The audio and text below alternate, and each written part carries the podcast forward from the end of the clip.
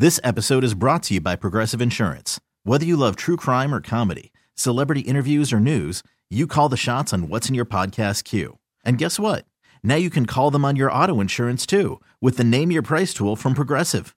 It works just the way it sounds. You tell Progressive how much you want to pay for car insurance, and they'll show you coverage options that fit your budget. Get your quote today at progressive.com to join the over 28 million drivers who trust Progressive. Progressive Casualty Insurance Company and Affiliates. Price and coverage match limited by state law. I'm Sandra, and I'm just the professional your small business was looking for. But you didn't hire me because you didn't use LinkedIn jobs. LinkedIn has professionals you can't find anywhere else, including those who aren't actively looking for a new job but might be open to the perfect role, like me. In a given month, over 70% of LinkedIn users don't visit other leading job sites. So if you're not looking on LinkedIn, you'll miss out on great candidates like Sandra. Start hiring professionals like a professional. Post your free job on LinkedIn.com slash recommend today. Now at your service. Welcome to the St. Louis Composting Garden Hotline with Mike Miller on the voice of St. Louis KMOX. Yes, folks, thanks for stopping by. We'll be taking the Good Gardening Stroll shortly, but right now, if you have questions, concerns, or comments about any of your plant material, 314 436 7900 or 1 800 925 1120. And Mr. Kelly, Yes, sir. we the other day parked next to a Tesla Yeah. and uh, we couldn't figure out how those door handles work. It looks like do you push them in? Do you? You have to you have to be in the club. I, I could tell you, but then I would have to run over you. No. Uh, actually, because you have a you have a key, your key is a card, like Okay. a credit card, and you have a phone app. When you walk up to the car, it recognizes you. oh my gosh! And so you just put your thumb on the handle and it pops out and you pull the door open. Whoa! Yes. It knows That's scary. that you are its owner. Wow. I know. It's pretty scary. Soon they will be ruling the world. It's kind of funny because I drive two cars. Sue usually drives the Tesla, and I drive a, Ford. And like with a Tesla, you don't have keys. Right. So when you get somewhere, you push the button to park it and you get out. Well, I get out and the other car is still running. And oh, wait, I got to turn it off and take the key. So you have to be very talented. Well, you got to remember which car you're driving. Now, the other thing is that the Tesla has what they call regenerative braking, so that when you take your foot off the accelerator, it actually brakes. So when it's working right, it doesn't work 100% all the time, so you got to use the brake every now and then. But most of the time, when you come up to a stop sign or just want to slow down, all you have to do is take your foot off the accelerator, and the car slows down for you. Another thing you have to remember when you're driving a gas guzzler that it doesn't stop for you. You have to stop the car. So there are some little things that you have to kind of make sure you're which car you're driving. Those nuances I couldn't get, uh, you know, Oh, you, track with. you would love it. You would you would love it. It's such a fun car to drive. It would just scare me though if I'm walking and my car goes, "Hi, Mike." Well, it doesn't talk yet. Oh, it doesn't? You can Oh. talk in it though. It does have a speaker, and so you can. It's called a megaphone, and when it's in park, you can hit the megaphone and talk, and it will come out. And like, hi, my name is Buddy. That's our dog. Our car's name is Buddy. oh, it is. So yeah, so I'll say, my name is Buddy. How are you, or something? And people look around. What the heck is that?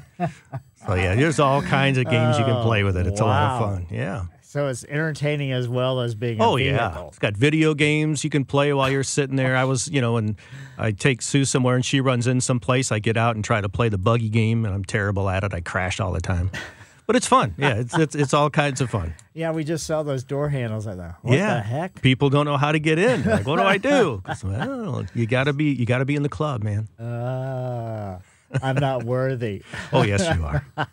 Thanks, Brian. It is Saturday morning. We get together and we have a discussion about what's going on in your landscape, your yard. And if you have any questions or concerns about any of that, just give us a call at 314 436 7900 or 1 800 925 1120. I'll share my thoughts and ideas and help you to orchestrate and solidify your options, but the final judgment is going to be on your shoulders on what action you take. And by the way, this is your show, and I appreciate you inviting me into your home, car, or wherever you happen to be listening. Another very important player is uh, James. Good to see him. He's producing, so he answers the phone, pushes all the buttons, and everything else. And I'm Mike Miller. I've been hosting the Garden Hotline since 1994 and come to your home and do landscape consultations, which I call a walk and talk. You can go to my website, mikemillerdesigns.com. My email address and phone number are right there, so that's where I can be reached. Also, a couple people have called me, and uh, I didn't get back to them. Some days I just have to take time off because Tracy and I have to do stuff, and we like to have some fun. And with a job like this, which is good, I mean, plant material is year round, 24 hours a day, basically. I'm exaggerating, of course. But anyway, so you know, if I don't call you right back, I'm sorry, but I will get back in touch with you. So, anyway, today's Good Gardening Stroll is brought to you by St. Louis Composting, 636 861 3344. A little bit of, a little south of Sidney and 13th Street. Street trees, ginkgo, flowering pears, and locust, among others. The sound of Highway 55 is just to the west of where you are. Numerous varieties of birds say, Who cares about that highway there? We've got this place, this great park, and it's parents and young birds all together, and it's really good. And it's Marty Murph Abusi Park. And there's massive elms provide a ceiling on the north end of the park. There's a Norway spruce with hundreds of pine cones underneath it, and that, highlighting the pagoda. Also, is daffodils, which have finished flowering, and uh, the foliage is there waiting to be cut, but it doesn't have to be. That's a personal call. There's uh, there's Russian sage there. There's spireas. There's some variegated euonymus that have been pretty cut back heavily, but they're really old. So sometimes plant material just gets past the prime. There's metal benches that offer respite. There's birch trees. There's burning bushes more spruce, a clump of iris, American holly says hi. Austrian pines, which has all I couldn't tell exactly what kind of vines it was. There's Virginia creeper on it, and there was a couple other things, but I didn't see any poison ivy climbing up into the Austrian pine. There's redbud trees with the pods hanging down, saying, Earlier we were in flower. A little bit further south is the elderberry tree, and they were decorating the sidewalk with all those berries and the color. Various deciduous evergreens and ever, evergreens and various deciduous evergreens. No, well, there is, I guess, possibility of that. But deciduous trees and evergreens, plants, shrubs continue all the way down to Lynch, and it's backed by the highway fencing. Well, it was getting time to go, so. Oh, and by the way, if you'd like to ride your bike down to Abusi Park, there's a place where you can lock it and take time to just walk around through the park and enjoy. As, as I headed for my car, there was a guy pushing a golf cart. I said, I didn't know those things needed to be pushed. And he said, Well, sometimes the batteries run out of energy. So, oh, he said it needs a recharge. So he was going to have to push it home so he could get it recharged. So that would be a bummer to be out someplace and have it, uh, you know, run out of fuel, I guess you'd call it. But anyway, so he, I saw him and he had made it home, so everything was fine. So again, 314 436 7900 or 1 800 925 1120 with questions, concerns, or comments. And uh, we'll be back after these messages. News, talk, sports. The voice of St. Louis, KMOX.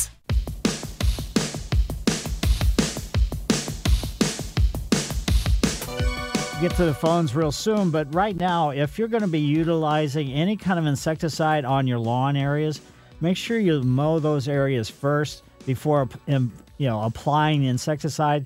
What that's going to do is going to remove most of the weed flowers, and that's going to reduce the amount of bees that are going to be coming into your yard after the insecticide has been treated. So, and also apply your insecticides early in the morning or late in the evening because bees are less likely to be active at those particular times, or if the air temperatures are below 55 degrees. So, anyway, just realize that uh, you know putting an insecticide down could impact the bees, and the bees have problems anyway. So just be conscious enough to cut your grass first before you apply your insecticides. Let's go now to Jim's yard. Jim, how are you today? Good morning, Mike. Good morning. I planted some knockout roses last month. About last month, about eleven of them, and they are small plants. And uh, as far as trimming them back, when should I do that, or shouldn't I do that until let them get, be in there for a year? Yeah, I let them stay for a year at least, if not two years or three years, because the more leaves they have on it is going to help the overall health of the plant because the leaves make the chlorophyll slash food and that helps a plant get established root system wise and above ground growth wise. So I wouldn't be into too much of a hurry to start pruning on them. I put some expert uh, fertilizer in the bottom of the hole, and I mixed it with the backfill also, and I've been keeping them watered. So uh, I'll just wait for a couple of years before I do anything with them. And right. one more question. Are they going to have the taste of Missouri out there at the gardens this year or not? I'm not sure they are. You know, um, ever since I've stopped broadcasting there, you know, I I don't get any kind of information from them or anything. So I'm not. I have no idea if that's what they're going to do. But uh, to go back to your roses too, remember using rose food and fertilize them every month, all the way up until like uh, late August or early September. Okay, with a, like a Miracle-Gro liquid, just to spray that on them, would that be okay? Well, you're better off to get the rose food because that has some of the nutrients that the liquid sprays don't have. And the, the nutrients in the rose food is specifically for the roses, and that can cause or you know prevent some potential mm-hmm. problems. But I put a weed barrier down first, and I cut like an 18 inch hole diameter all the way around them. And uh, would I just kind of sprinkle that food on the ground right on top of them then? Yeah, and then water it in. Okay. Thank you, sir. I met you out there at that Taste of Missouri one time, and I enjoy your program immensely. Well, great. Well, thanks for having me on your show. And thank you for your military service. Well, thanks. Thank you. Yep. And now let's head over to Brad's yard. Hi, Brad. Hi, good morning, Mike. Uh, I had a question. I've got some yellow squash plants. They look very healthy. Um, they put out a lot of blooms. And the little baby squash get about two inches long and they die off. What's going on there? Uh, probably too much fruit. In other words, too many squash for the plant, for the root system, and everything else to establish and keep those healthy. So, what I do is if you start to see some of them forming, get rid of about half of them. Okay. And then after and then after the plant gets big, fully robust, and everything else, you can probably you know as more and more fruits or food, you know, is uh, set, then you can probably just leave them alone. But initially, you should definitely get rid of some of it. Okay, very good. And then a similar situation. I don't have anything. I've got two cucumber plants that are doing the same thing. They have a ton of little cucumbers. None of those are dying, but sounds to me like I should thin those out as well. Right. As well. Yeah, okay. I mean, people don't realize you know the vegetables need that the same way with like the fruit trees do, for a different reason, but still it's uh, just the overall health. When these are fairly young at this time, I mean, they've only been in the ground for maybe four or five weeks at the most. Right. Yeah, the plants really aren't that big, but there's fruit all over them. You right. Know? So you got okay. that's lucky for that standpoint, but unlucky because it's too much. Okay, very good. Thank you so much. Sure, my pleasure. And now let's go over to Margaret's yard. Hi, Margaret. Oh, good morning. Uh, Mr. Miller, I have uh, these wild onions. What's the best thing to use to get rid of them? Uh, onions, you know, are narrow bladed, so something like a grass killer, you could use that on them. A grass killer. Yeah. Okay. Are these onions in the in your lawn area? No, they're on the side of my house. Okay. Yeah. So I would just use a grass killer. You could use that, or obviously you can use Roundup as well. Okay. And then I have another question. Now I have mosquitoes because I have bushes in the yard. So I bought the kind of spray that you put foam, you put it on your hose. Uh, should I uh, c- cut the grass around the the before I apply this uh, mosquito repellent, or should I uh, apply uh, after I cut the grass? It doesn't really matter because the grass really doesn't have that much to do with the mosquito circumstance. Okay.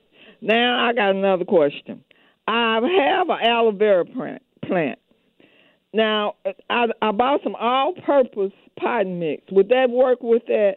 Yeah, um, I mean, ideally you should have gotten you know cactus succulent potting mix, but since you did, and this should be okay. Just be very careful about overwatering. Oh, okay. And I got one more question. I had bought some wood-based potting soil, and I don't want to use that.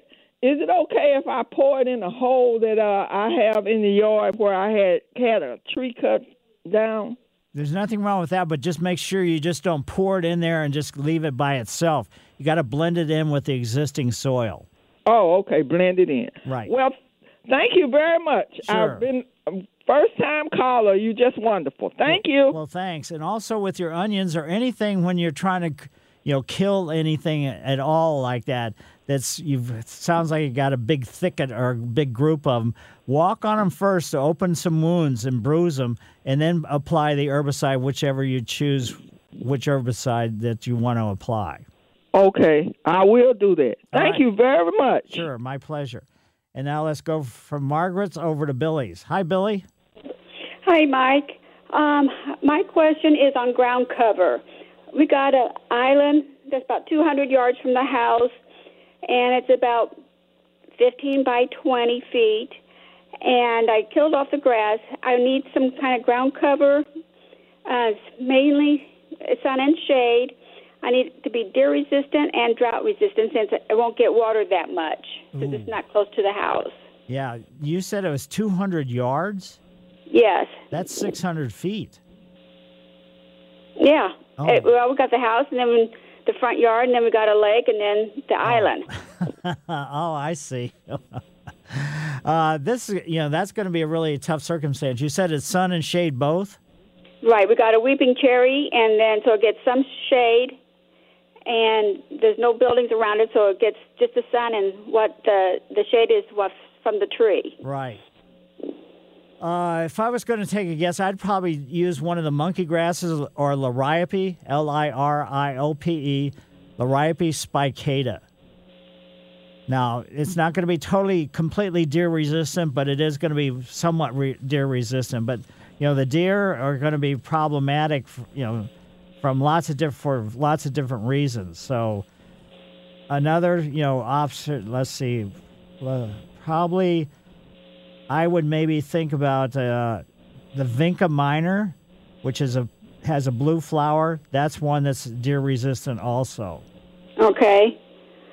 Yeah, because I looked up on the internet, and like they had snow in summer, and then the Vinca minor, and the thyme Right, was some that they mentioned. right. And I mean, you could use lily of the valley. That should be able to work in there too. So, I mean, a lot of the herbs.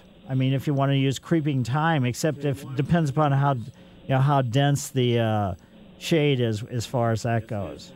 Uh, just a little bit of shade around that tree. Oh, the tree. So you say monkey weed, liriope, the spicata, and Vinca minor, Right, and the lily of the valley. right. Okay, and those don't need much water. No, they really don't. I mean, uh, they do fast- need a little bit during the establishment period, but once they're established, just the amount of rainfall that we normally get should be adequate. Okay, and how um, fast spreading are they? Well, the, the, the fastest spreading is going to probably be the you know liriope, liriope, and make sure that if you get the liriope, it's spicata. And deer will you know have a tendency they, they can eat that, but they won't hurt it if they eat it. So in other words, it still will say robust and healthy. Where sometimes if deer eat certain things, it basically kills them off. Mm-hmm. Okay. And then another option would be some of the sedums, S E D U M. Yes. So Yeah, because I saw the stone crop, the voodoo Right. sedum, exactly, and Angelina. right. Okay. Sounds good. Thank you very much. Yeah, but probably what I would do is just buy a couple of each one that you like aesthetically how they look, plant them out there, and see how well they do. See if you're happy with how you know the growth rate and everything else before you spend a whole lot of money on this. Okay. What about mixing a couple of them together? Nothing wrong Which with that at all. mix? Yeah, I would certainly consider that too. Okay. Sounds good. Thank you very much. Sure, my pleasure. Mike Miller, KMOX Garden Hotline. If you have questions, concerns, or comments, 314 436 7900 or 1 800 925 1120. This episode is brought to you by Progressive Insurance. Whether you love true crime or comedy, celebrity interviews or news, you call the shots on what's in your podcast queue. And guess what? Now you can call them on your auto insurance too with the Name Your Price tool from Progressive. It works just the way it sounds. You tell Progressive how much you want to pay for car insurance, and they'll show you coverage options that fit your budget. Get your quote today at progressive.com to join the over 28 million drivers who trust Progressive.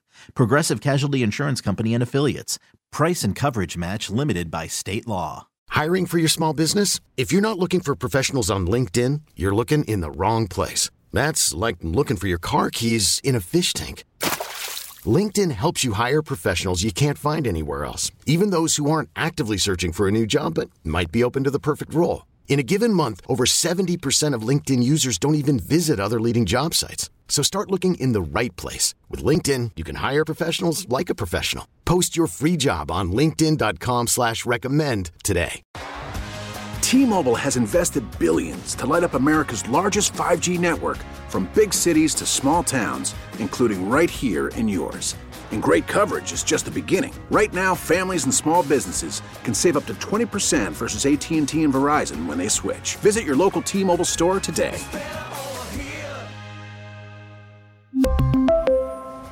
Plan savings with three lines of T Mobile Essentials versus comparable available plans. Plan features and taxes and fees may vary. KMOX is Cardinals Radio. It's a Cards Cubs doubleheader today. It all starts with the Cameron pregame show at 11:25. First pitch 12:20 on KMOX and streaming on KMOX.com.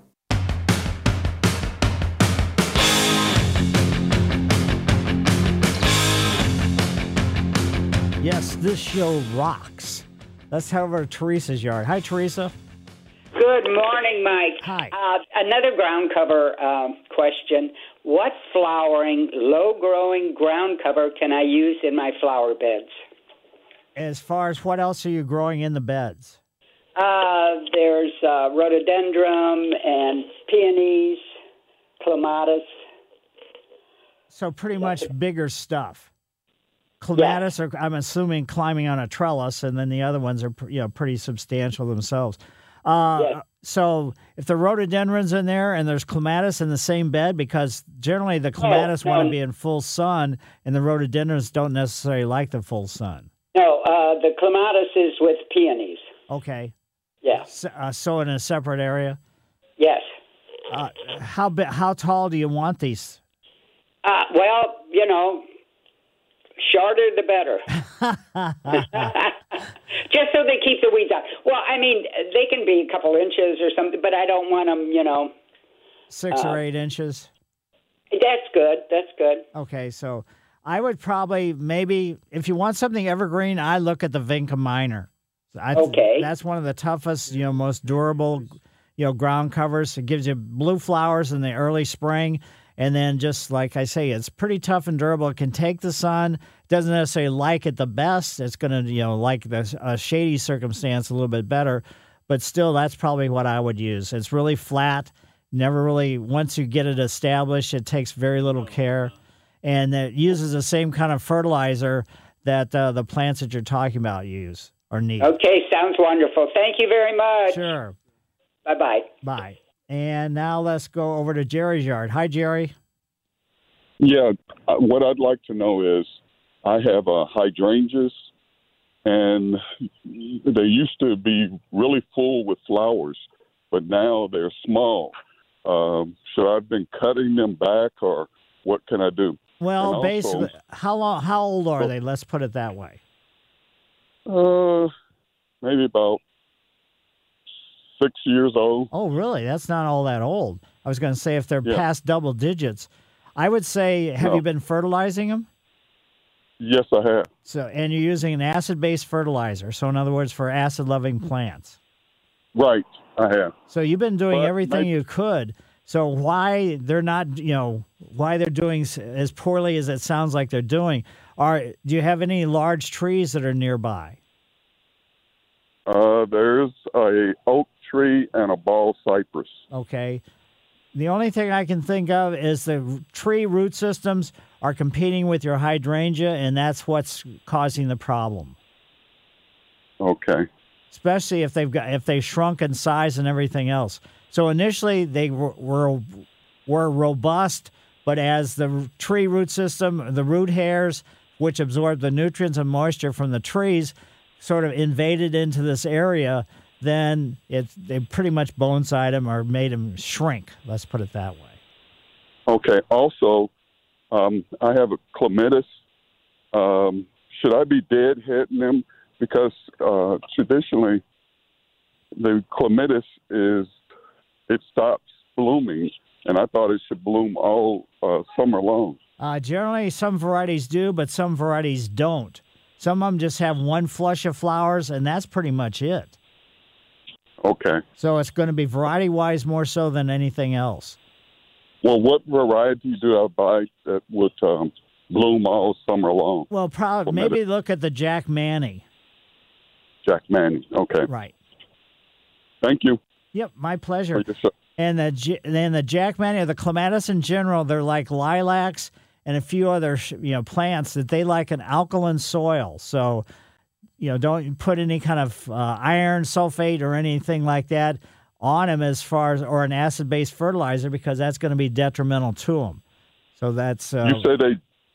You say they don't like acid. they do not like acid. That's correct. Okay. They like alkalinity. So, uh, I mean, if you change it, if you try to monkey with that soil, that can kind of throw them, you know, out of sequence. Okay. So that's say that one more time. Jack what? Jackmanii, J A C K M A N I I, Jackmanii Okay. Clematis. Okay. Thank you very much. I really appreciate your show. Sure, my pleasure, and thanks for having me on your show. And now let's head over to Terry's yard. Hi, Terry. Hi, I have uh, a couple of questions, and thank you for taking my call. The, the first question is about hibiscus. I have two hibiscus trees. They're the kind of plant where three stems have been braided to make a tree structure. Right. And I winter them over in the garage in front of a pretty large window. And by spring, they're kind of ragged looking, but I get them out and they they revitalize pretty quickly, and and they look good and they're growing.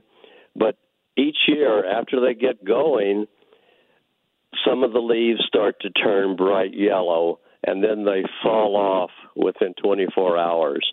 And this gets progressively worse. Worse. So eventually, like every fourth or fifth leaf turns bright yellow and falls off. The other leaves look fine until whatever's going on happens. And this keeps going until about 60% of the leaves have fallen off. And I've tried varying the amount of water I give them, and that doesn't seem to have any effect. But I, someone told me that they don't like acidic soil, and I've fertilized them, and maybe that's the problem. I don't know. So, what do you think? Well, uh, I don't know if it's you know a fertilizing circumstance. How much light are they getting? Well, they don't. They get natural water whenever it rains, but the soil dries out pretty quick. They're in pots, although they're in pretty large pots.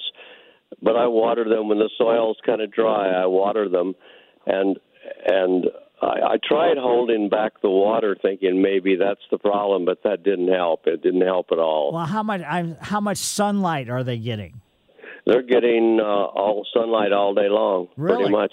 Yeah. That's you know the only thing I can think of is when they do braid those trunks. It just you know it's not really the best thing to the advantage of the hibiscus. I mean they're nice looking aesthetically and everything else, but uh, the fact that this is happening like that, you're doing fertilizing right, you're doing the watering right, you're doing everything right. It's just you know sort of a, a dysfunctional factor of this particular type of hibiscus. I, I I see, but but it is okay to. I do use, I use uh, an acid fertilizer sometimes, and then I use the bloom booster fertilizer sometimes. I don't use a whole lot of it though, but that's okay. Yeah, you should be fine. You should fertilize them once you bring them outside. You should probably fertilize them every about every three weeks or so through the whole growing season until probably towards the end of August, early September, and then no fertilizer after that because you're moving them in a couple months back into the garage, so you don't want a whole lot of forced growth. Uh, okay, okay. My other question is regarding uh, basically lawn weeds. I have I have a huge lawn, and I have a number of pretty large trees, and I get weeds underneath these trees, particularly a couple of very large pine trees, and then also. I, I have woods also, and I've cleared bush honeysuckle out of uh, some of the areas in the woods, and which looks great now. But there's weeds growing under the trees. So, can I safely spray a lawn weed killer in the in the areas under these trees? Yeah, that Or- should that shouldn't cause any kind of problem at all for the trees. Okay.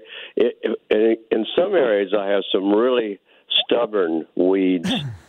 if I tried to carefully spray something stronger, like Roundup, would would that harm the tree? No, it wouldn't. It wouldn't. Okay. Basically, Roundup or most of the herbicides have to be applied to the foliage of the plants. And you're not p- applying the foliage, uh, you know, let's say the herbicide onto the tree leaves or tree needles or whatever it happens to be. R- Right. I'm very careful. Right. Okay. Well, thank you very much. That that answers my question. I that was a problem I, I've been having. So thank you so much for your show. Well, great. Well, thank you, and good luck with your hibiscus. Okay. Bye bye. Bye. And now let's go over to Althea's. Hi, Althea. Really, good luck with your hibiscus. Okay. Bye bye. Bye. And now let's go over to Althea. Althea, turn your radio down.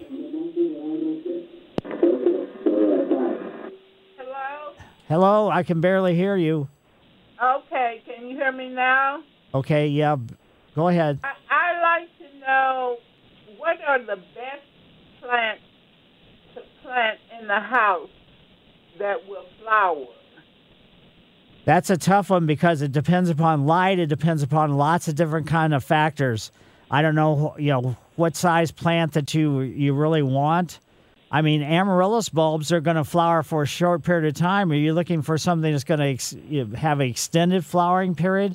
Because that's a little bit tough for you know any kind of tropical plant in a house. Yes, an extended flower period. Yeah, that's going to be. There's nothing really that's going to be all that reliable, to be honest, without knowing how much light you have and the fertilizing and everything else. So there's a whole lot of factors. It's a little bit tougher inside than it is outside. So it's going to be just kind of a roll of the dice. I would go to your favorite garden center and see what they have as far as flowering and tropical plant material, and then take a you know go from that standpoint. I mean, because none of them really flower for extended periods of time. I mean, you can do the Christmas cactus, you can do the peace lily. There's all kinds of things that will flower, but they're not going to keep flowering all year long. Is there any plant? I have four lights. You have grow lights, four lights, Four lights, full light. yes.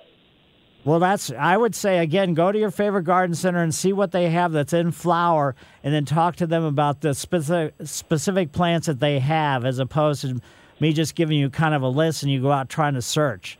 So the garden center, find out what they have that's in flower, and then talk to the staff members on what particular plant this is and how well it's going to do.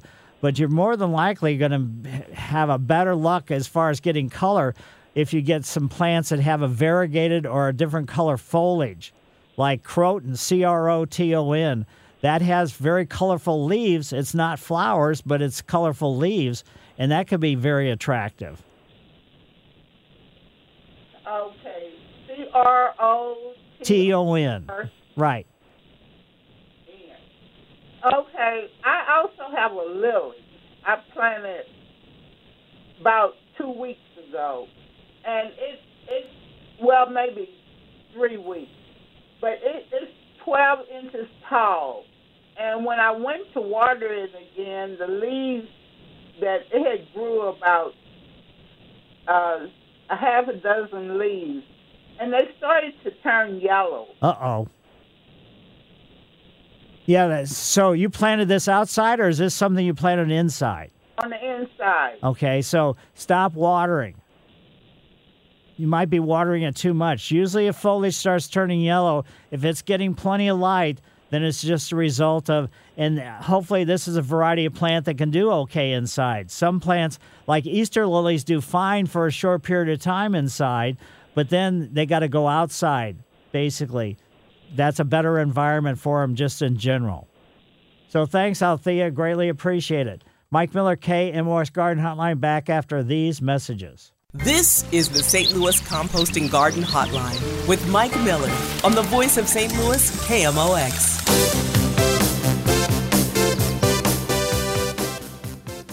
Yes, folks, and your houseplants, we've had several calls related to houseplants. Realize when your houseplants are in the inside, just use a half label rate of whatever fertilizer you're using. And even if you move them outside, just use half the label rate. Don't use full label rate because it doesn't need all that and it's not going to help.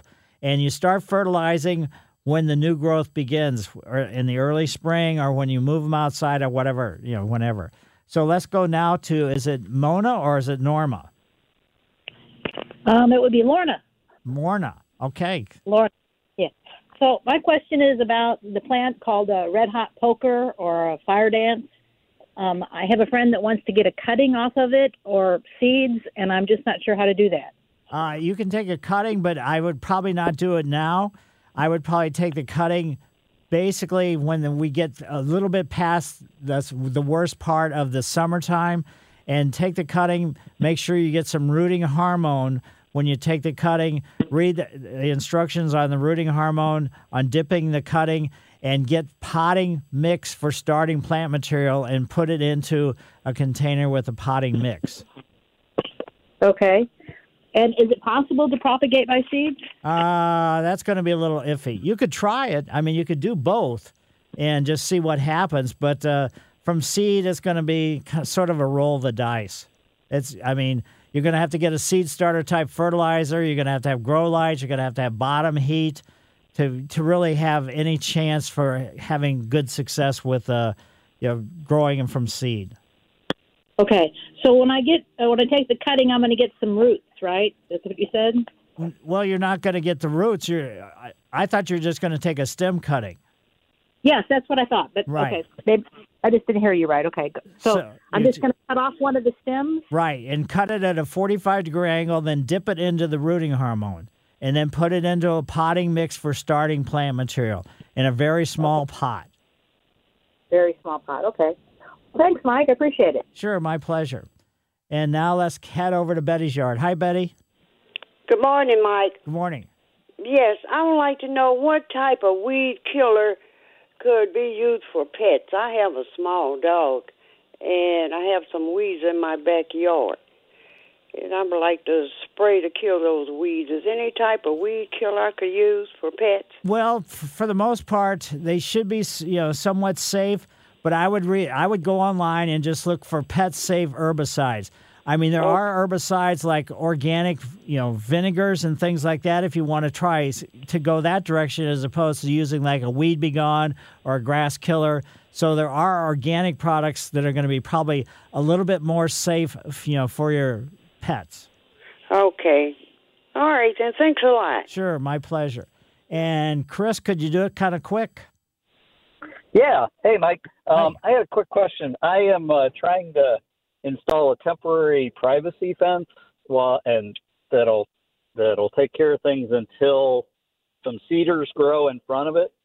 And I I was looking around and I see tons of honeysuckle that I can transplant next to this. But what I want to be able to do is dispose of it when when I'm done. And I didn't want to get it there and go, oh crud, I can't get rid of it now. So I'm just wondering if uh, if I like was able to just cut it all off at the bottom and leave some some foliage there and just start hitting that with the Roundup and kill it later when I take the the fence down. Yeah, you could probably do that. And and in reality, if this is stuff that you're digging up and transplanting, it's not going to be. I mean, I'm assuming it's not going to take multiple years for this whatever junipers or cedars or whatever you're trying to grow for a, you know, a, a better screening. So you Uh-huh. should be able to get rid of it pretty easy, like what you said. You can cut it off to about a foot above the ground, cut it at a 45 degree angle, then take the Roundup and just paint it right onto the cuts. That would be an easy way to do it. Okay, great. That sounds good. Thanks, Mike. Sure, my pleasure. Yeah, the reason why I'm saying painting is because the sh- the shrubs that you're trying to grow for the permanent screening, that way you won't get any kind of drift as a result of you know trying to get it onto the honeysuckle because honeysuckle like it's going to take a little bit of time before it gets really well established. So you should be able to do this thing, orchestrate this pretty you know pretty easily. So everybody else too. Uh, this time of year, I'm just surprised. I still have several pots of pansies, and usually by this, by past Memorial Day, they are all just. But I'm quite surprised. But at the same time, the other colorful things for the summer annuals are really looking good, and my daffodils are gone.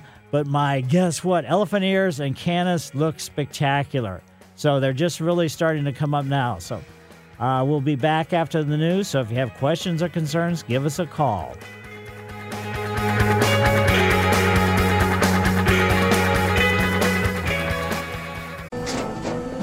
After the end of a good fight, you deserve an ice cold reward. Modelo the mark of a fighter. You've earned this rich golden lager with a crisp, refreshing taste. Because you know the bigger the fight, the better the reward. You put in the hours, the energy, the tough labor. You are a fighter, and Modelo is your reward. Modelo, the mark of a fighter. Drink responsibly. Beer imported by Crown Imports Chicago, Illinois. Calling all pop culture enthusiasts. Are you obsessed with all things celebrity? Do you live for the drama, the laughs, and the unexpected moments that unfold on social media? Then you're going to want to tune in to the Comments by Celebs podcast. Join us three times a week as we deep dive into every aspect of pop culture. Whether it's dissecting the latest trends or just chatting about your favorite celebs, Comments by Celebs has you covered. We have new episodes out every week. Follow and listen to Comments by Celebs on the free Odyssey app or wherever you get your podcasts. Now, at your service. Welcome to the St. Louis Composting Garden Hotline with Mike Miller on the voice of St. Louis, KMOX. It is the tip of the trowel hour, and I'll be giving a tip of the trowel shortly. But right now, you can give us a call 314 436 7900 or 1 800 925 1120 with your ideas, questions, concerns, or comments. And Mr. Kelly, this is a great time of year for the birds, isn't it? It really is. You get to see the young ones there that are.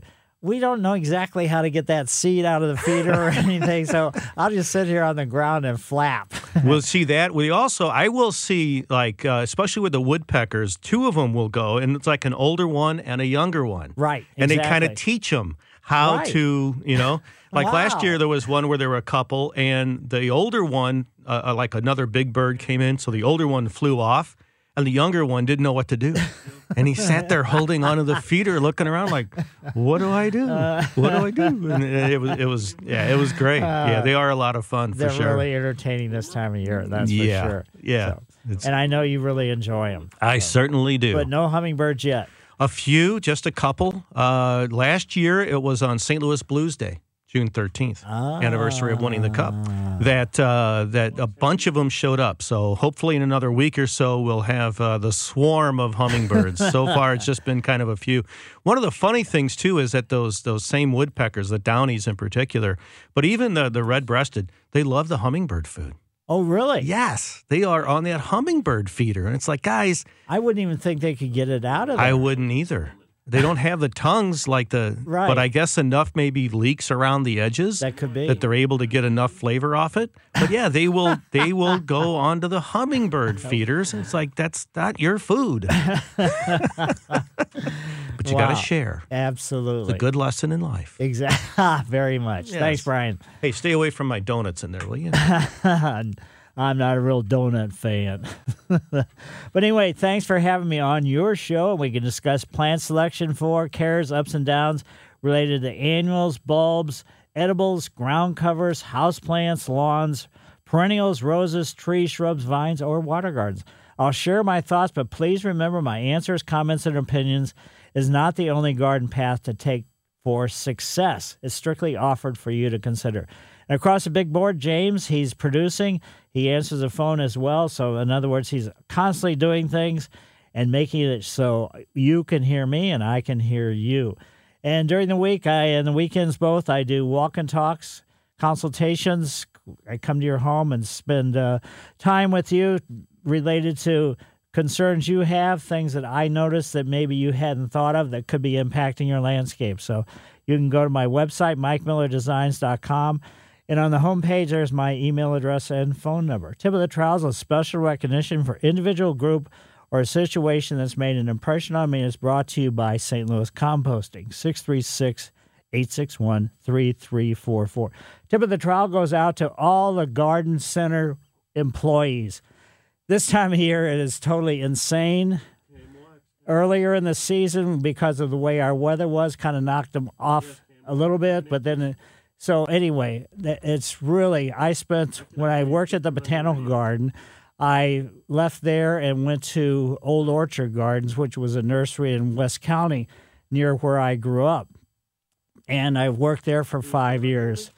And uh, I just, it was a totally unusual experience for me because I never really had that kind of situation where it's a huge surge certain times a year and then really mellow and hardly anything other times of the year.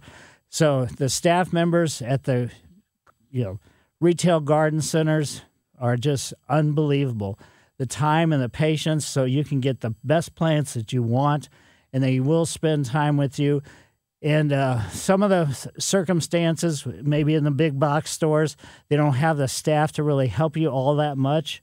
But uh, at the small retail ones, local, they're going to help you get the best plants possible. So, a tip of the trowel goes out to all the garden center employees because they truly deserve it.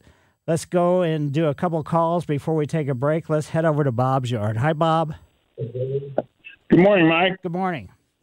Um, I have just a couple questions about um, uh, hostas. They're the darker green variety. The first question is um, when to divide them that are in the ground, Okay. existing in Yeah, basically, division should be done in the fall. So in the fall. Right. That way, what you're, you're going to be dividing them, and uh, you just dig up the whole clump if you want to, or you can just take a wedge out of an existing clump. Just make sure you get plenty of root system with the stems and leaves above the ground.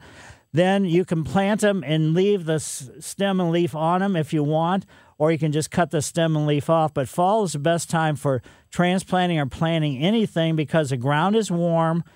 That stimulates new growth, uh, growth, root establishment, and also then the plants get to go to sleep for wintertime. Whereas opposed to springtime, the ground is cold, and then it's they're facing you know our summertime, which could be severe. Right. So, okay, in doing that, you say you can either cut the foliage off or let it die back. Is yeah, because it it's gonna. Yeah, either way, it's just a an aesthetic call. Some you know, personally, I don't necessarily like to see the foliage die off on its own. It's just it looks kind of sad. So I usually, if I want to do a division, uh, transplant or whatever, I cut the foliage off as soon as I make the division.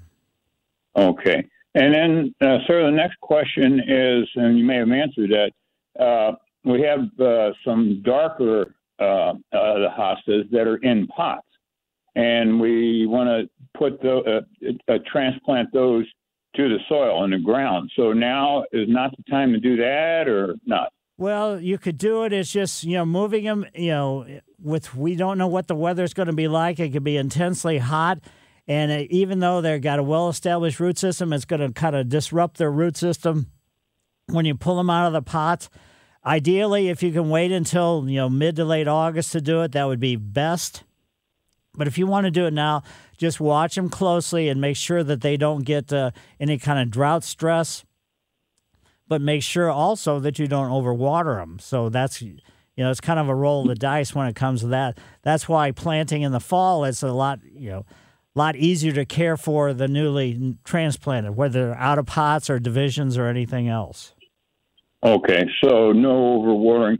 Um, so the one from the pot to the soil, you would, I guess, take the entire, let's say, the entire hosta out of the pot and divide it. Do it that way. You could certainly divide it then at that time. If you're going to do the division, then definitely wait till later on. Don't do it now.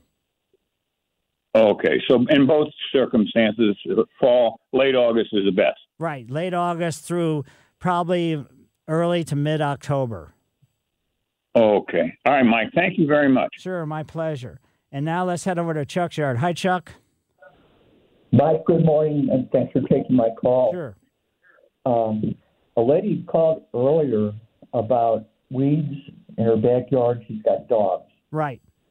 Uh, we've got three dogs, and about uh, a few years ago, I started looking on YouTube about the vinegar, and I finally came up with something that really works good.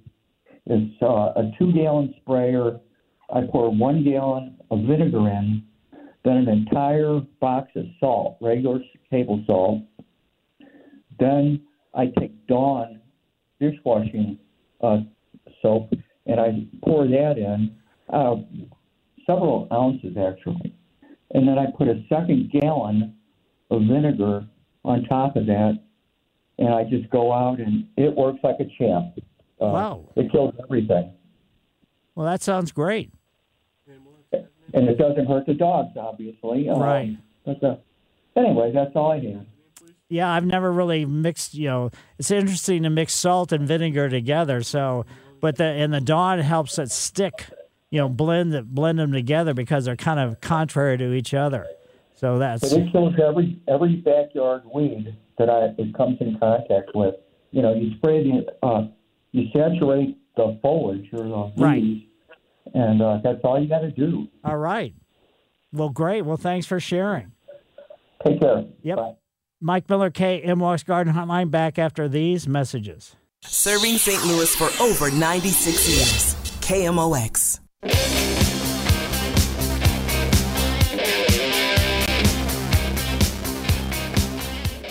Yes, the annual warm season weeds are just surging.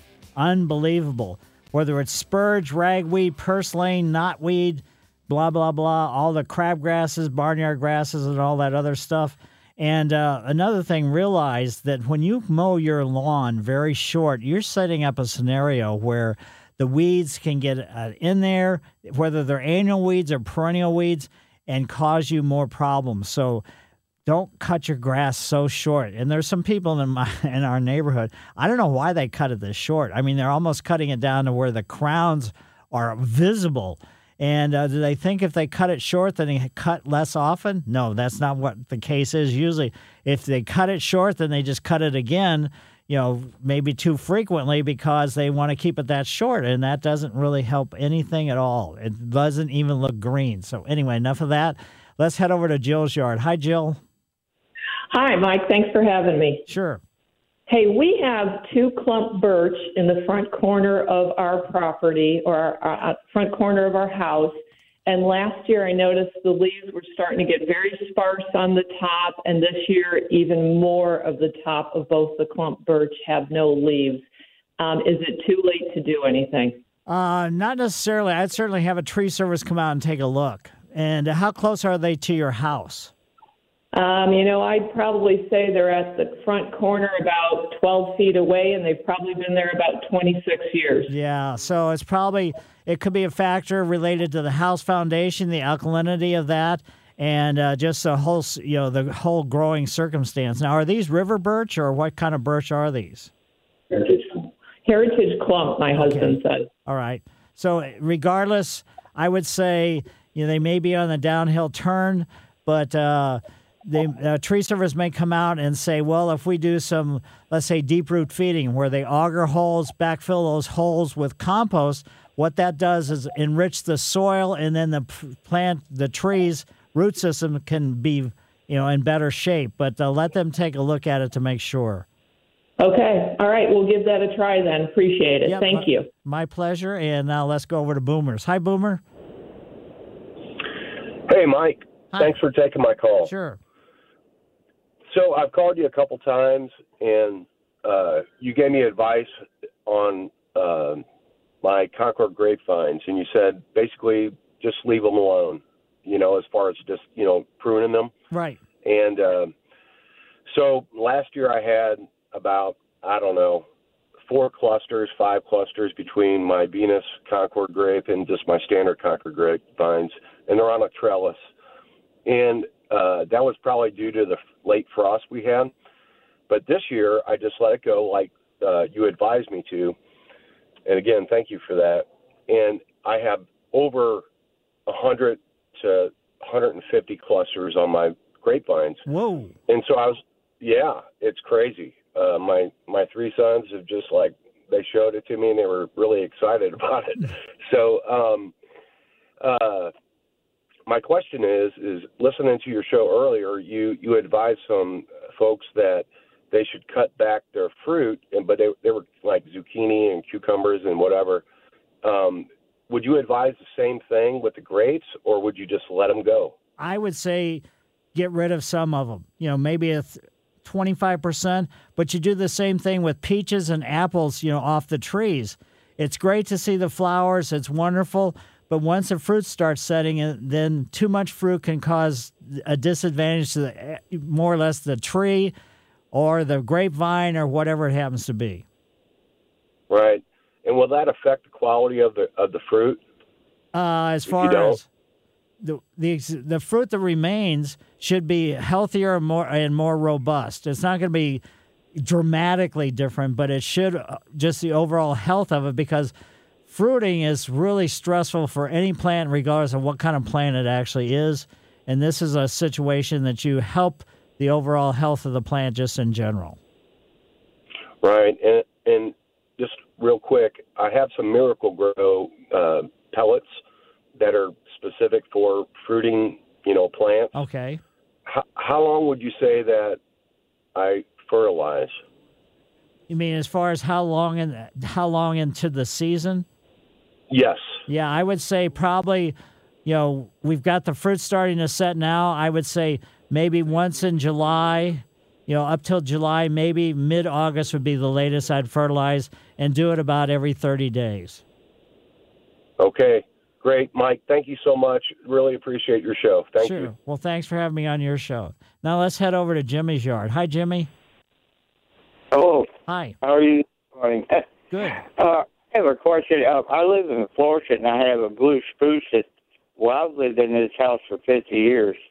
And it, the house was fairly new when I bought it, and it was a big tree then. this year, it is really starting to look bad. And as I go through Florissant, I see several blue spruce. There's some of them were completely dead. I was just wondering if there's some kind of disease or something that's going around, or what's going on with the blue spruce in this area. Yeah, no, there's the blue spruce. It's you know at least with yours and probably the other ones. If they're larger ones, it could be just an age factor. And add that age factor along with the, how much rain that we had this year in the springtime. That could be a combination of those two things together that's caused some causing some of them to go downhill, you know, faster than what you would anticipate. Okay, I appreciate it very much. Thanks a Sure. lot, sir. Yeah, you can't really do anything about the rainfall, but we've had we had periods of really really wet soils and blue spruces do not like really wet soils and that's, you know, even if they've lived all these years and everything else, this year was an exceptional amount of rainfall and and with the age factor, that's probably what is causing yours to go downhill. So thanks Jimmy and now let's go over to Sharon's yard. Hi Sharon. Hi, Mike. Hi. Um, I planted tomatoes um, about a month ago, and there has been very little to no growth on them, and they're kind of black. What are you thinking? Ugh. Scary. But no, Well- uh, so have you fertilized them? Are they in the ground or in pots? They're in my um, raised garden beds, or they're in a big flower pot. So, okay, so and so you've fertilized them, you've watered them, you know. Well, I just fertilized them yesterday. That's the first time I fertilized Well, them. Will that that- help? Do you think? Yeah, that should help. But if they're totally discolored, like you've described, I would say you can fool with these a little bit longer if you want. But I would consider going to the garden center and getting some new ones. Okay. Okay. Yeah, I've never seen anything like that, and they've hardly grown at all. So, okay, I will see if the fertilizer helps. If not, I'll start over. Thank Yeah, you so much. uh, You should be able to see something in about two weeks from, uh, and you're hopefully you're using tomato food. I did. I Okay, did. Now, if I if I um start over, do you think I'll still get tomatoes this year? They'll oh, just sure. be later. Yeah, you still Yeah. got you got time. Okay. All right. Very good. Thank you so much. Yep, my my pleasure. And yeah, with the tomato varieties, just uh, it should say on the tag, you know, how long it's going to take before you're going to be able to harvest, you know, uh, tomatoes off the plant. So certain varieties are going to give you fruits much quicker. It depends upon what variety you're using or what variety you're planting. So take a look at the tag and then make the decision on the variety you're going to, you know, plant as as a result of that. So let's go now from Sharon's over to Gloria's. Hi, Gloria. How you doing? Very good. Well, you know, she just said about the black tomatoes, and mine's turned too. But they said it's uh, some kind of fungus or something in the tomatoes, and I said I just throw them away. But what I call you about is they got these tomatoes that's in these containers. But I read online that you should put tomatoes in the ground and don't keep them in the container. And I'm trying to find out from you, is that true? Well, I've grown tomatoes in pots, larger pots, you know, for and had great success with them. So to me, you can grow them in larger pots, you know, at least 14 to 16 inches minimum. And I've had, like I said, good success with several different varieties. And of course, in the Uh-huh. ground, they will do okay too. Okay, when you say okay, I planted. This is my first year starting me a vegetable garden, and I planted some of my stuff. I heard you could plant them in pots, and I got 18 inches pots. A lot of them from plants. I want to know: Do I need to bring that dirt all the way up to the top, or leave the Yeah, don't. dirt the Yeah, oh, I first- go all the way up? Uh, hello. Yeah, first of all, make sure that you're using a potting mix and not potting soil or not That's dirt out of the got. yard. No, I use about the new potted mix they got. Okay, then that's and, uh, you should be the fine. new in the pack. And then I bought some organic, so Okay. I'm just trying to see if I got enough dirt on them. They should be. I mean, as long as it's you know, you don't have to bury the stems. You don't have to do anything at all. If they get stems get buried a little bit, it really won't hurt them all that much. If that's what you're asking. Oh, okay, that's what I wanted to know. Because some things you get flowers and they have dirt all the way up to the top running out, and I was just, you know, wondering. Yeah, that's a little bit extreme. Yeah, okay, thank you very much. You have a good day. Sure, you do the very same thing. 314 436 7900 or 1 800 925 1120. We have some phone lines open. Find out what's happening with your Redbirds from the manager himself, Oliver Marmol. Sundays at 10:15 on Sports Open Line and Wednesday mornings at 9:50. The Ollie Marmol Show I'm excited for not only the club but for the fans. This is a this is a special year for sure. on KMOX.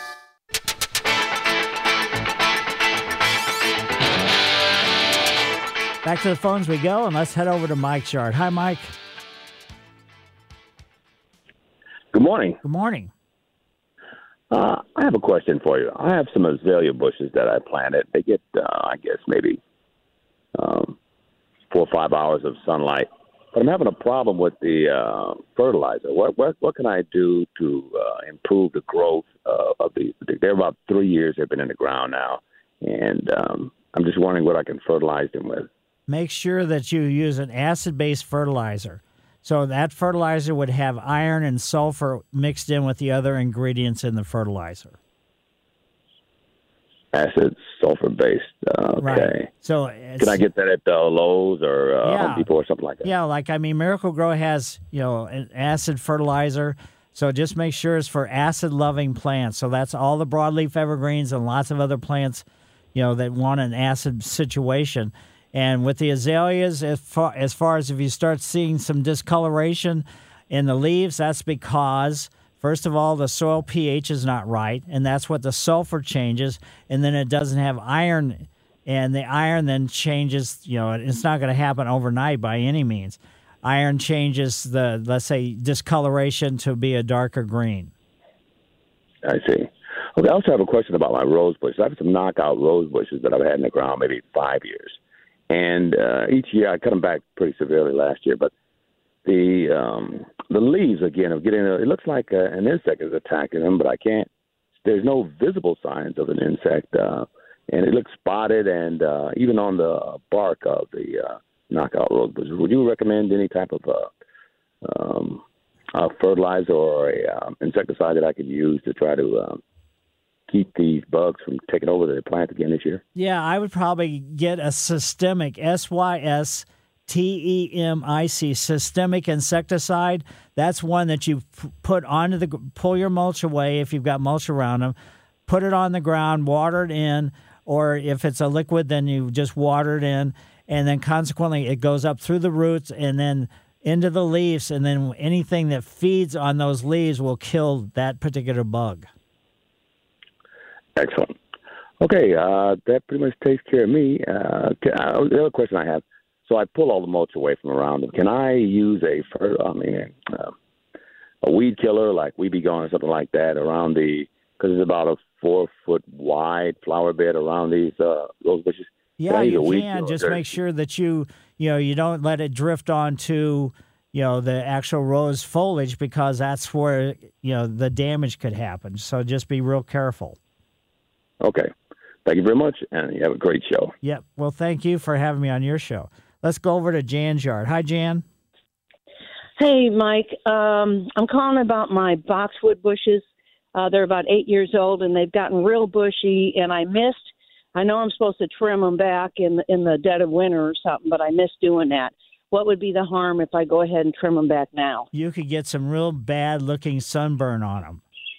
Hmm. So you're just gonna mm. you're just gonna have to basically live with it, or just understand that if you do prune them, the remaining leaves are going to be fully exposed to the sun that they're not used to, even if they're not in full sun, and you could get some sunburn on the, some of the foliage that's still on the shrub.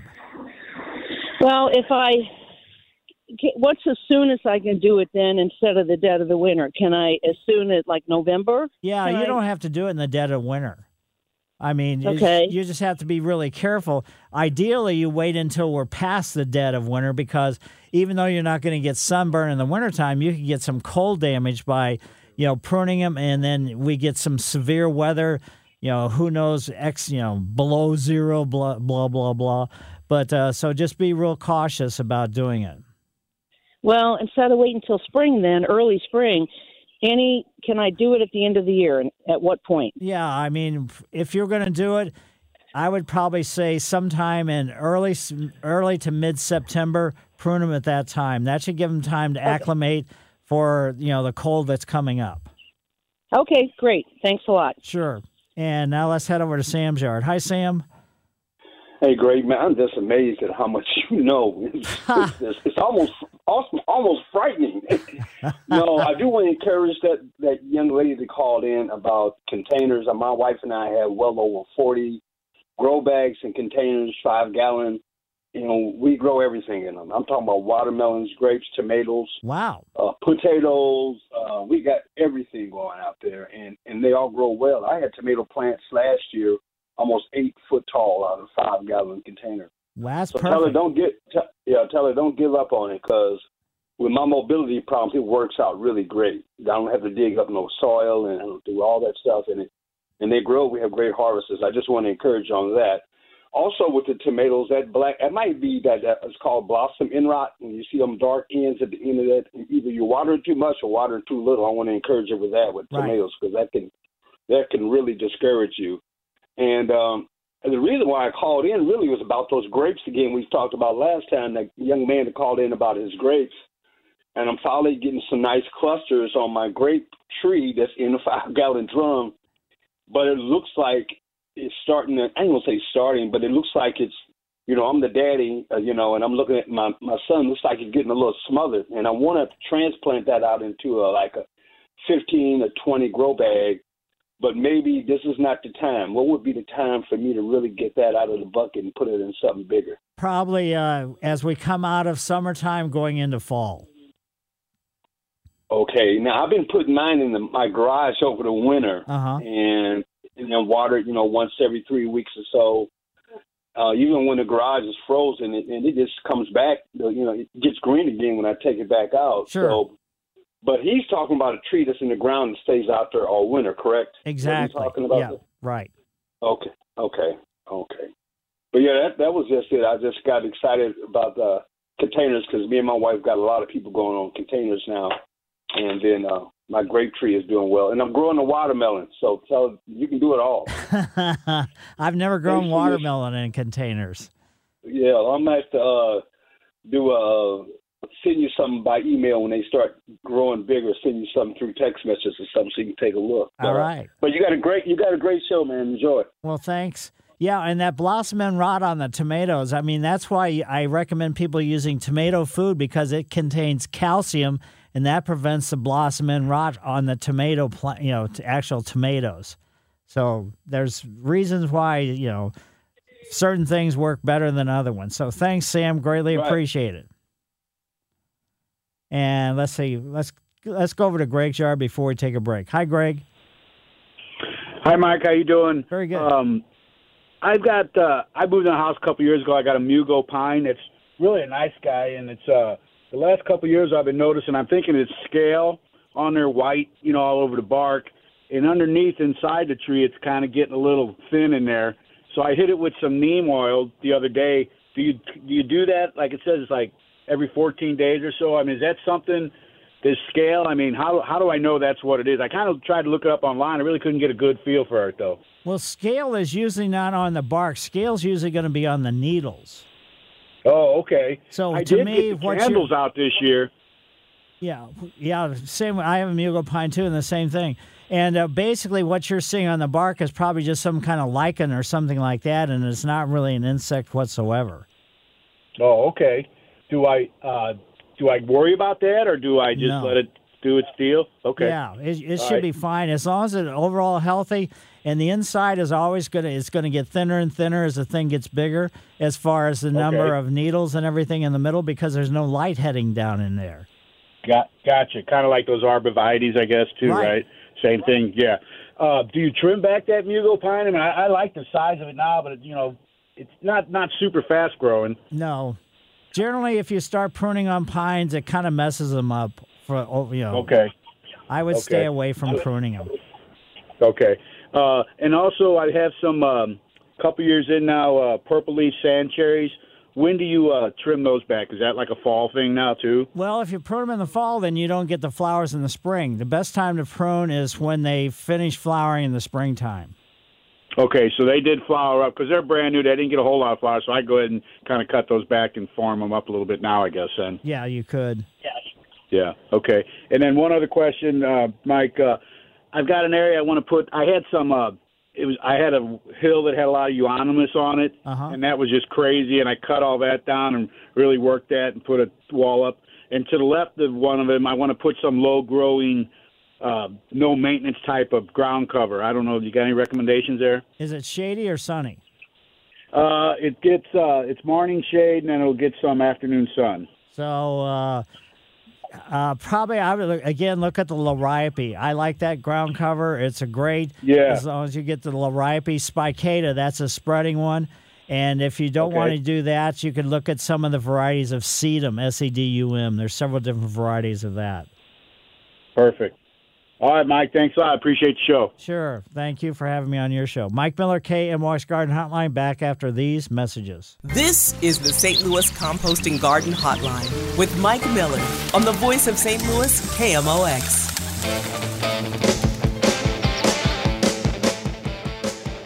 Yes, folks, back to the phones. Let's head over to Barb's yard. Hi, Barb. Hi, good morning, Mike. Good morning. Uh, I uh, I have a big jade that uh, I'm, I I'm, looks like I'm going to lose it. I've got mealy bugs bad on it. Uh, I have loo- looked online what to do. Uh, they NEUM oil. Is that uh, right? Neem oil. Yes. Uh, they didn't happen to have any when I was uh, up at the store yesterday. I've got some V O L I C K. I believe is how I spell it. V O L C K oil spray. Will that work? And Uh, is there any chance when when uh, it has scaly uh, mealy bugs bad? Do you think it can be saved? So this is a, a jade, a house plant. So we're talking about jade Right. growing inside. Right. So Right. Do you have so many mealy bugs you can't just wipe them off? Mm, No. Oh. All of a sudden, uh, they just really got a lot of. That was my question. Can I just spray it with this oil, or do you have to touch each one? No, no, no. You can just spray it, but just be really careful and you know make sure that you know I would go online and put this name of this oil in to see because some of the succulents and cactus can be damaged for things that are should be safe for other plant materials. So just be really cautious. I would spray it on maybe just one branch where the mealy bugs are and just see Mhm. what happens as a result of that. And then wait for a week or two and then decide if you want to use it again. Can the, can the mealybugs transfer to other plants? I have a lot of plants in the house. Well, if they're in direct contact, so Okay. they can crawl and get onto another plant, but they can't. They really don't fly that well or anything Mm. else. So it has to be like branches over overlapping each other and something like Mm. that. Yeah, I've got fiddle leaf uh, fit the plants like six foot tall Oh. close to them. It could get on those. In other words, mealybugs uh, uh, can get on anything. Pretty much, yes. Mm, bad news, bad news. Okay, I got too much stuff in the house, and I hate losing this jade. But okay, I'll give it a whirl. All right. Thank you. Yeah, just Thank try it on one branch and see what happens. And now let's head over to Mike's. Hi, Mike. Hey, good morning. Good morning. Uh, two quick questions. My son has a uh, dogwood tree that got in his front yard, put in his front yard last spring. It did great all summer. It actually came back in the spring and flowered. And then some point after it flowered, like all the leaves are now gone. It looks as dead as anything. Uh, there's no chance of that thing coming back, right? Or you got Generally any not, guess what no. might have? If it's lost all Any- its leaves, I'd say it's dead because it's it never really got well established. You think it just never got well established? Right. All right. The best time to plant a tree is fall anyway, right? Exactly. Or not? Right. Okay. And my question on my banana trees that I put in every year, and they have more. I put them in this year May 1st, and nothing was coming up until about two days ago. About two thirds of them I saw growth. Does it Right. take that long? Sometimes it takes over it a month. or- It just depends upon individual circumstances. So, All right. Could I put them in ear- earlier than May 1st next year, not really? uh, you can, you can, but you're just taking a big chance to do that. Okay, so even if they're below ground, if you have a freeze, it can affect them. Right. Well, I mean, it's not going to hopefully not freeze that hard. I wouldn't think. Right, but you would think May first is a good time to put them in in Right. general. Yeah, well, you ha- All right. close to where I live, I have this house that I call the Canna Banana Farm, and their bananas. This is just you know, it's a residential circumstance. The guy's great with plant material, and his bananas are probably just now really starting to show some growth. They may be about uh, oh, 12 or 14 inches, and uh, so don't be don't get into a big panic. Great. Does he leave his in over winter? No, he takes his inside, but Okay. uh, I mean, some of his cannas he's leaving outside, but not the bananas. Thank you. See you next week. This episode is brought to you by Progressive Insurance. Whether you love true crime or comedy, celebrity interviews or news, you call the shots on what's in your podcast queue. And guess what? Now you can call them on your auto insurance too with the Name Your Price tool from Progressive. It works just the way it sounds. You tell Progressive how much you want to pay for car insurance, and they'll show you coverage options that fit your budget. Get your quote today at progressive.com to join the over 28 million drivers who trust Progressive. Progressive Casualty Insurance Company and Affiliates. Price and coverage match limited by state law. T-Mobile has invested billions to light up America's largest 5G network from big cities to small towns, including right here in yours. And great coverage is just the beginning. Right now, families and small businesses can save up to 20% versus AT&T and Verizon when they switch. Visit your local T-Mobile store today.